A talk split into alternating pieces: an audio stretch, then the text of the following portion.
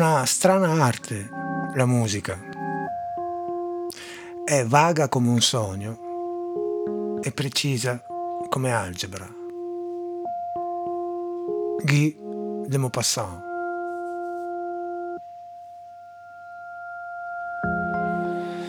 Ciao a tutti e benvenuti alla puntata numero 102 di Molliche d'Ascolto.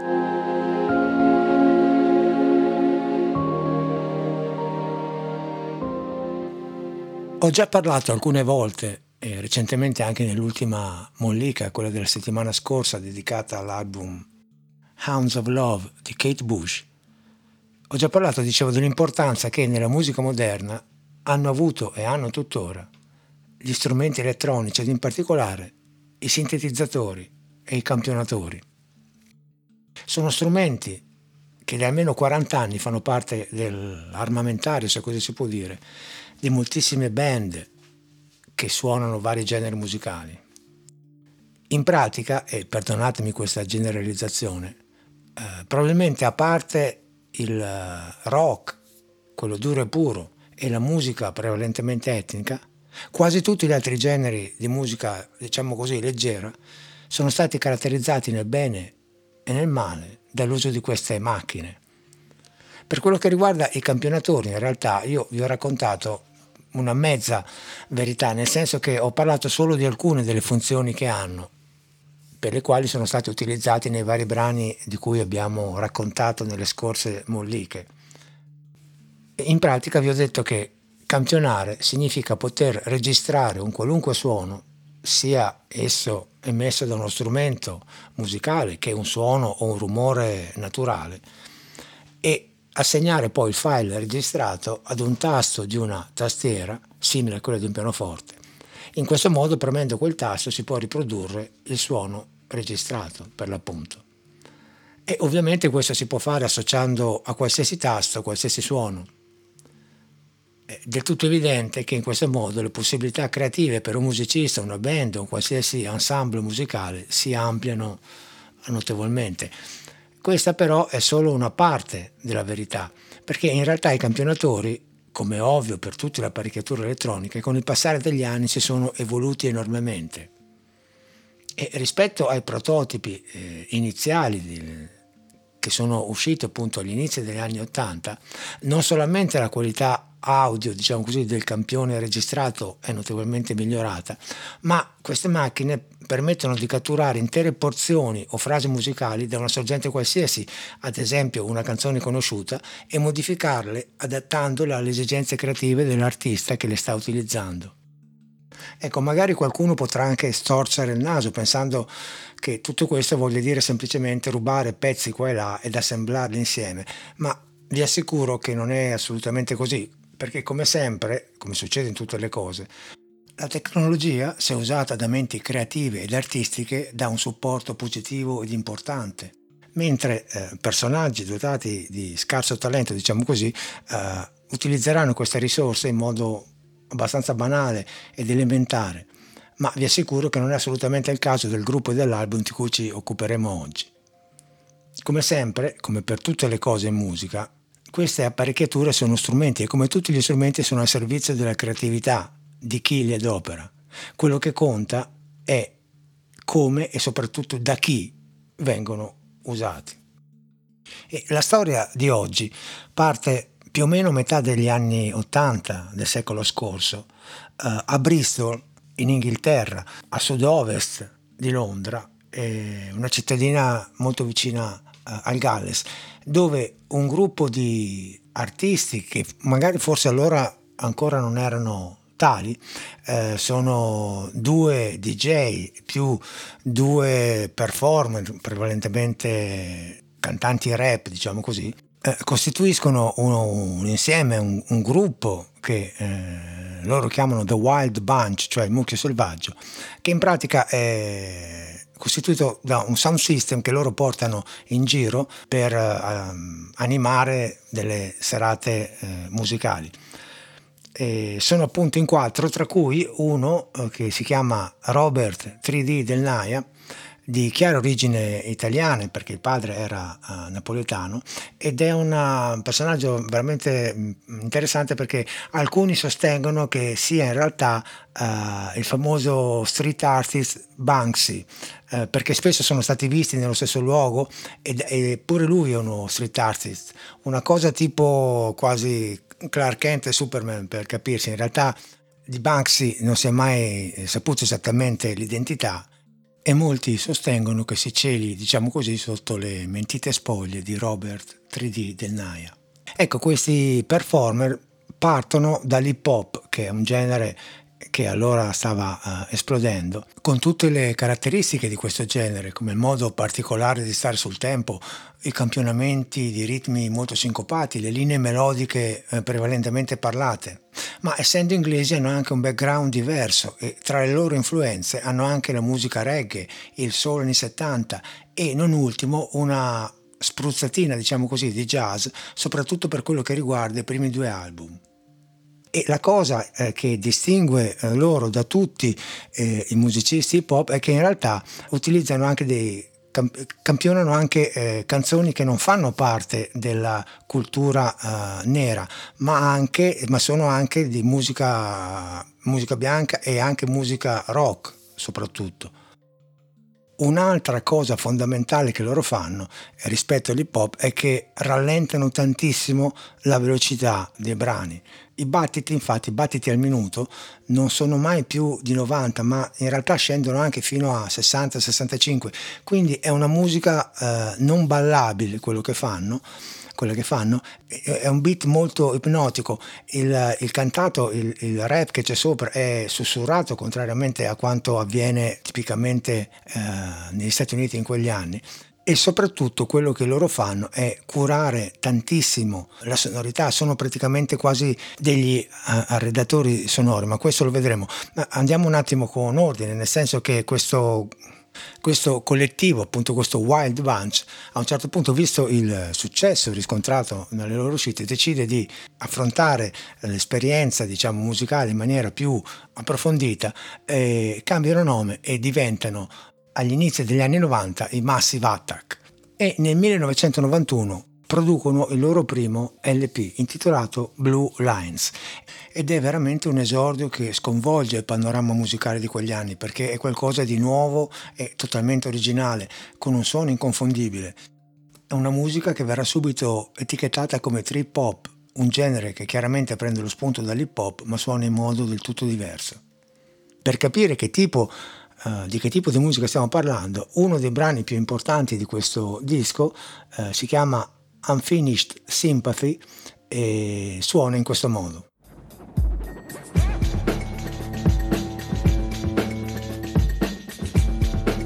Ecco, sentite già qua la cura estrema per sonorità con questa voce perché un'altra caratteristica che loro hanno è che curano molto la parte vocale affidata in ogni album a una cantante diversa. In questo caso nell'album Blue Lines. È Sharon Nelson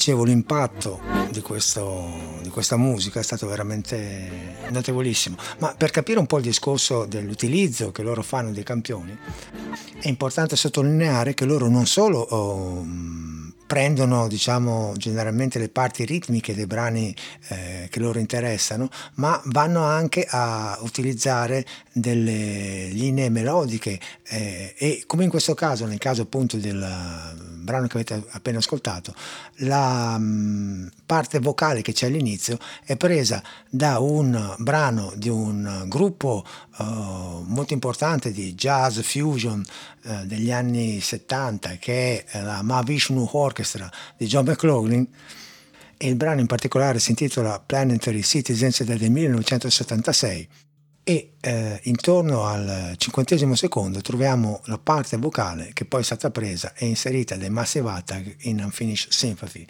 e, e il, il momento è questo.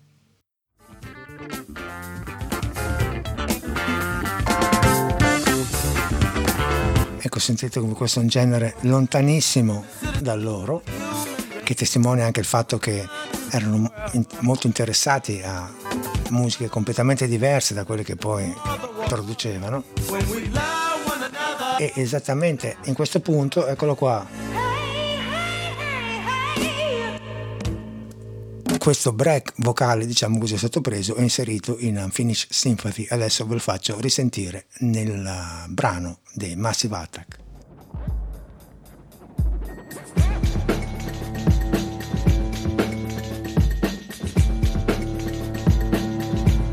Eccolo qua.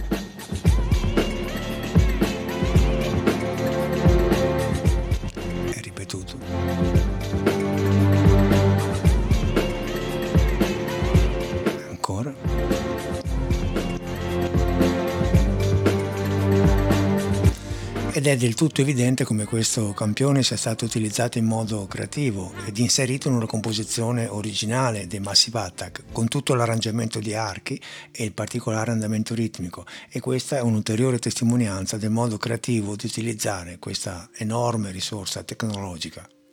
Un particolare interessante da aggiungere è che alcune copie di questo album, Blue Lines, sono state pubblicate solo col nome Massive, senza il termine Attack, perché in quel periodo, ricordate che siamo negli anni 90-91, era in corso oh, la guerra del Golfo, pertanto qualsiasi riferimento a qualcosa che avesse a che fare con la guerra o con la violenza veniva bandito e la parola Attack non era vista certo di buon occhio. Poi, a guerra finita, il gruppo ha potuto riprendere il nome originale. Ecco, se il primo loro album era stato un successo mm, molto importante e un album che aveva così sparigliato le carte, tre anni dopo, nel 1994, fanno uscire il loro secondo album che si intitola Protection. Anche questo è una vera e propria pietra miliare di questo genere trip hop e anche un, un, un altro disco che influenzerà tantissimo e anche qui nella title track omonima oltre ad alcune parti ritmiche è stato campionato uno degli elementi portanti del brano. Si tratta di alcuni accordi di chitarra elettrica estrapolati da una canzone di James Brown, il re del soul e del funk, intitolata The Payback, che suona così. Ecco la chitarra, qua la troviamo subito. Eccola qua, questa. Questa qua.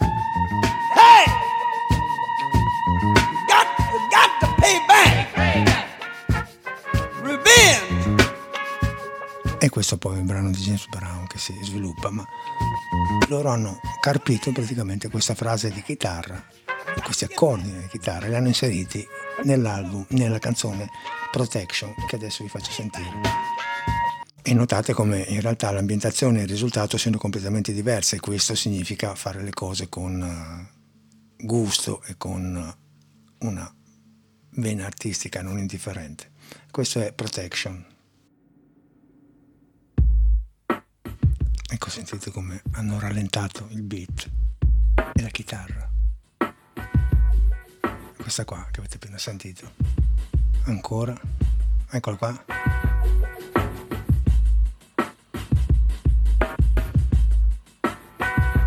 Che costituisce praticamente la base su cui poi si sviluppa tutto il brano.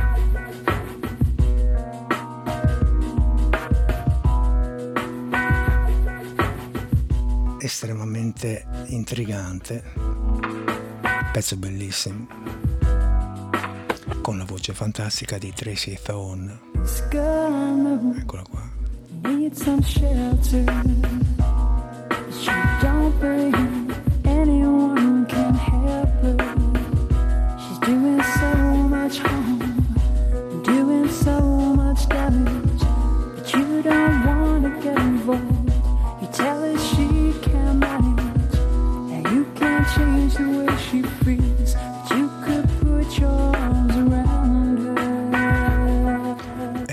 Classe questo brano veramente notevolissimo.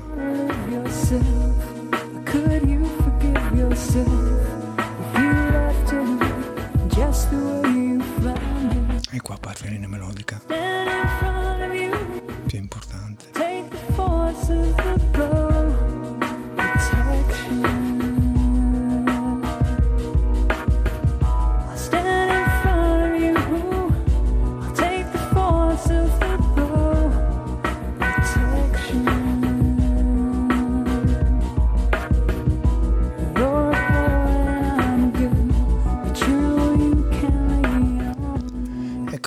Qualcuno potrebbe confondere questa musica con un genere di sottofondo tipo lounge music o cose di questo tipo.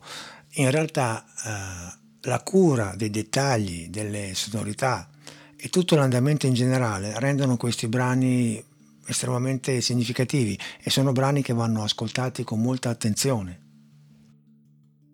E c'è un'altra perla in questo album, è un brano che si intitola Karma Coma e in questo caso la tecnica del campionamento raggiunge dei vertici veramente eh, di assoluto valore, perché eh, la parte ritmica è presa da una produzione eh, indiana di Bollywood, una produzione moderna dei primi anni 90 ed è un brano di una cantante che si chiama Alka Yagnik, spero di averlo pronunciato correttamente, che è questo.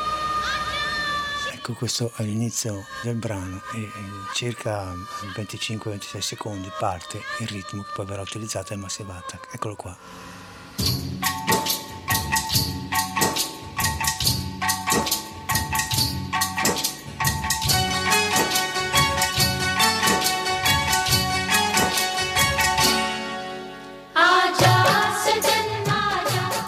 E l'altro campione che ho utilizzato in maniera veramente estremamente creativa sembra quasi una parte strumentale, ma in realtà è una linea di voce ed è stata presa da una serie di documentari televisivi sulle montagne eh, del Sud America eh, e in una di queste puntate c'è un nativo sudamericano che utilizza una tecnica vocale nota come diplofonia eh, che poi è stata resa famosa anche dal cantante italo-greco Demetrio Stratos è una tecnica che consiste nell'emettere contemporaneamente due suoni con la voce che notoriamente è uno strumento che viene sempre quasi usato in modo monofonico cioè eh, per emettere un suono per volta e il risultato di questi due campioni è appunto nel brano Karma Coma. Questo è il campione ritmico. 4, 34, 34. 46. You sure you wanna be with me? I've nothing to give. Qua c'è questo rap Love is best. monocorde quasi che crea un'atmosfera estremamente rest. dark. I seen you digging a hole in your neighborhood. You're crazy, but you're lazy. No need to live in a need to. Your troubles must be seen to. See through money like it's paper. With faces I remember. I drink on a daily basis. Though it sorta cools my temper. It never cools my temper. Walking through the suburbs, they're not exactly lovers, you're a couple. Especially when your body's double duplicate and then you wait for the next Kuwait. Karma coma, Eccolo qua. Karma coma, Questa melodia qua è vocale, karma coma, è stranissima, coma, Roma. utilizzata con una tecnica che appunto permette di fare due note contemporaneamente. Veramente pazzesco questo, l'utilizzo di questi due campioni, soprattutto il secondo, e il brano che è molto interessante, per dire poco. Il vero mh, picco della loro produzione eh, arriva secondo me nel 1998 con l'album Mezzanine eh, che rappresenta una svolta perché si va a perdere l'aspetto un po' più soul, l'aspetto un po' più legato al jazz e la svolta è che vengono utilizzati eh, soprattutto dei campioni di musica rock. Eh, mh, alcuni del gruppo non sono d'accordo su questa, uh, su questa, scelta, per cui il gruppo si sfalda, in pratica rimangono solo in due, tra cui 3D del Naya, che è praticamente responsabile di questo album. E, ehm, come vocalist viene scelta la cantante dei Cocteau Twins, Elizabeth Fraser, che ha una voce meravigliosa, come tutte le voci del resto che hanno utilizzato loro. Successivamente utilizzeranno anche la voce di Sinead O'Connor, per dire, nell'album successivo. Altra novità è che in questo album vengono inseriti molti musicisti che suonano uh, strumenti, diciamo così, eh, veri e non ci sono più solamente eh, tanti eh, campioni per cui queste, eh, i brani di questo album sono un caleidoscopio di diverse eh, influenze. Um, ci sono mm, ancora campionamenti di black music, tipo quelli presi da um, brani di Isaac Hayes, o, oppure anche di musica rock o, wave degli anni 80, tipo i Cure, i Depeche Mode o Siouxsie and the Banshees e uno dei pezzi più importanti di tutto l'album si chiama Angel ed è probabilmente il pezzo più rock.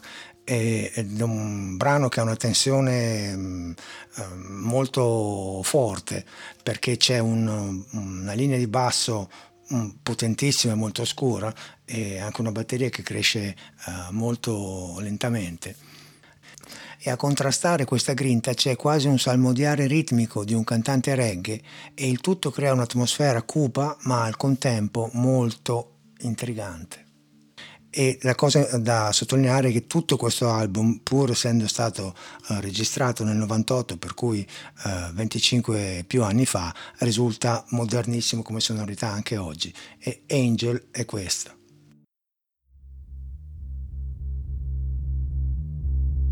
Sente questa linea di basso scurissima.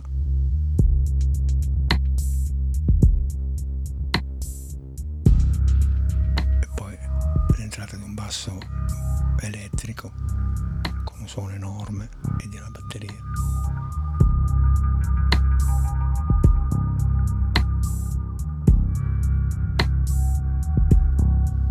Un'atmosfera molto Cuba.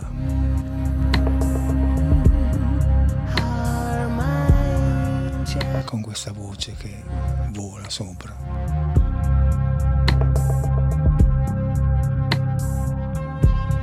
Se l'ascoltate in cuffia sentite la cura di questi suoni. È fatta di piccolissime cose questo brano,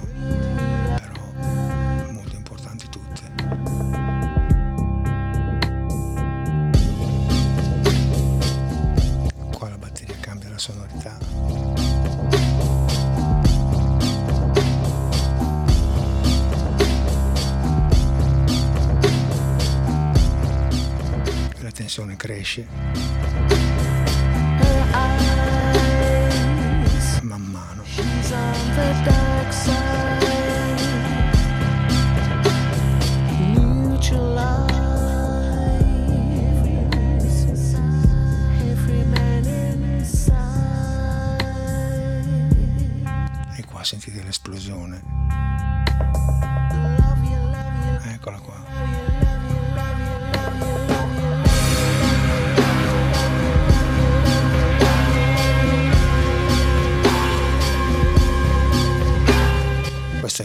quasi grunge rock.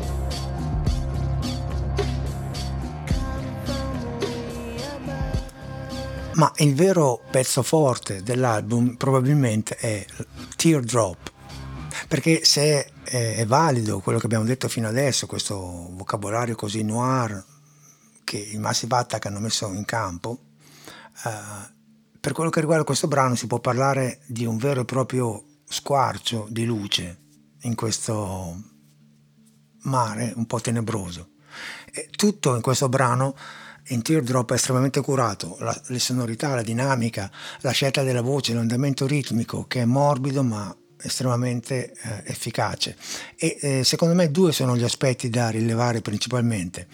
Eh, il primo riguarda il suono generale del brano perché è stato costruito lavorando sulla differenziazione delle frequenze, cioè ci sono dei bassi molto profondi come la cassa della batteria all'inizio e le note gravi del piano che entrano a un certo punto a sottolineare le note fondamentali e contemporaneamente ci sono sequenze acute come il suono della mm, bacchetta della batteria sul bordo del rullante, tecnicamente si chiama rimshot, e l'arpeggio di tastiere che è molto metallico e suona tutto staccato. Praticamente ci sono solamente bassi e acuti, mancano tutte quelle che sono le frequenze medie e questo è stato fatto apposta per creare una specie di buco sonoro per favorire l'entrata della voce che andrà a coprire proprio quello spazio e quando entra con molta delicatezza la voce meravigliosa di Elizabeth Fraser, con il suo timbro sottile e delicato, l'effetto è assicurato e tutte queste scelte fatte fino a quel momento trovano un senso compiuto. E la sonorità del brano è questa.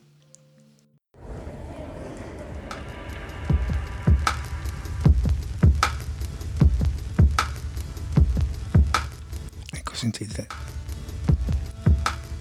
questo arpeggio sopra molto metallico, acuto e sotto tutto questa cassa molto grave. Adesso entra il pianoforte, solo con suoni gravi.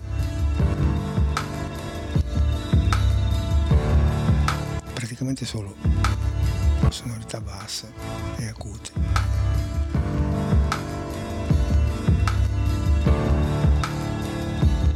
Poi questa voce. Meravigliosa. Con questa linea melodica così strana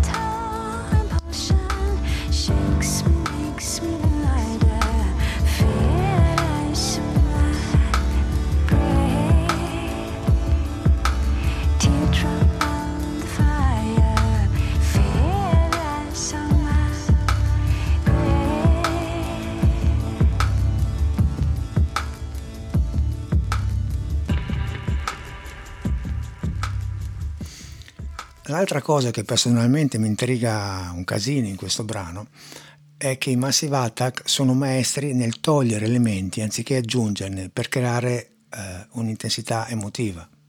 Generalmente quando si vuole dare importanza ad una sezione di un brano, la cosa più logica che si fa è aggiungere elementi che sono un tappeto di tastiere o archi, una sonorità particolare di chitarra, i piatti della batteria, eh, una melodia accattivante e così di seguito. In questo brano invece si parte con poco e una volta aggiunta la voce, l'attenzione dell'ascoltatore viene mantenuta togliendo elementi e impoverendo a volte la sonorità. Come quando per farsi ascoltare mentre si parla, invece di alzare la voce, eh, uno la abbassa volutamente, abbassa il volume per costringere chi ci ascolta a fare più attenzione. E, e questo è un esempio.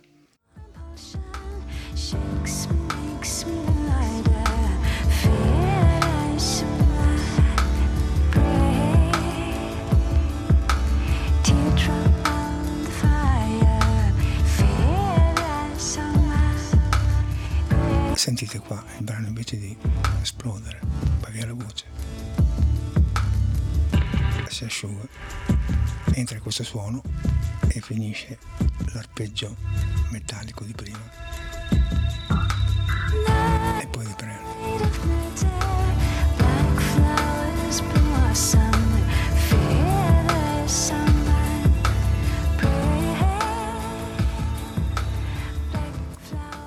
Ecco, un altro esempio eclatante di questo lo abbiamo alla fine della linea eh, vocale, alla fine del cantato, quando dopo l'unico, possiamo dire, acuto di Elizabeth Fraser, il brano invece di esplodere si richiude su se stesso l'effetto è veramente meraviglioso.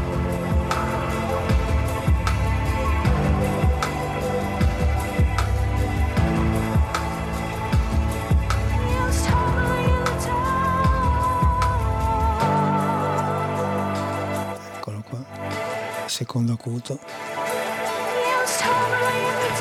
E qua.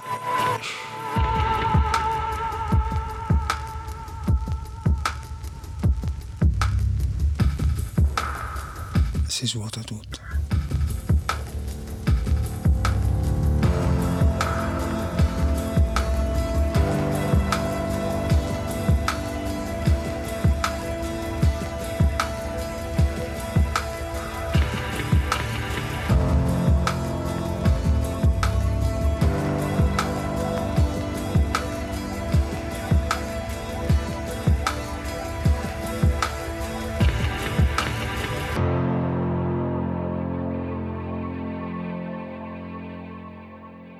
Dopo questo album, Mezzanine, i Massive Attack produrranno altri due lavori, tre in realtà, due album, eh, uno intitolato 100 Window e l'ultimo che è Heligoland, e la colonna sonora di un film, Danny the Dog.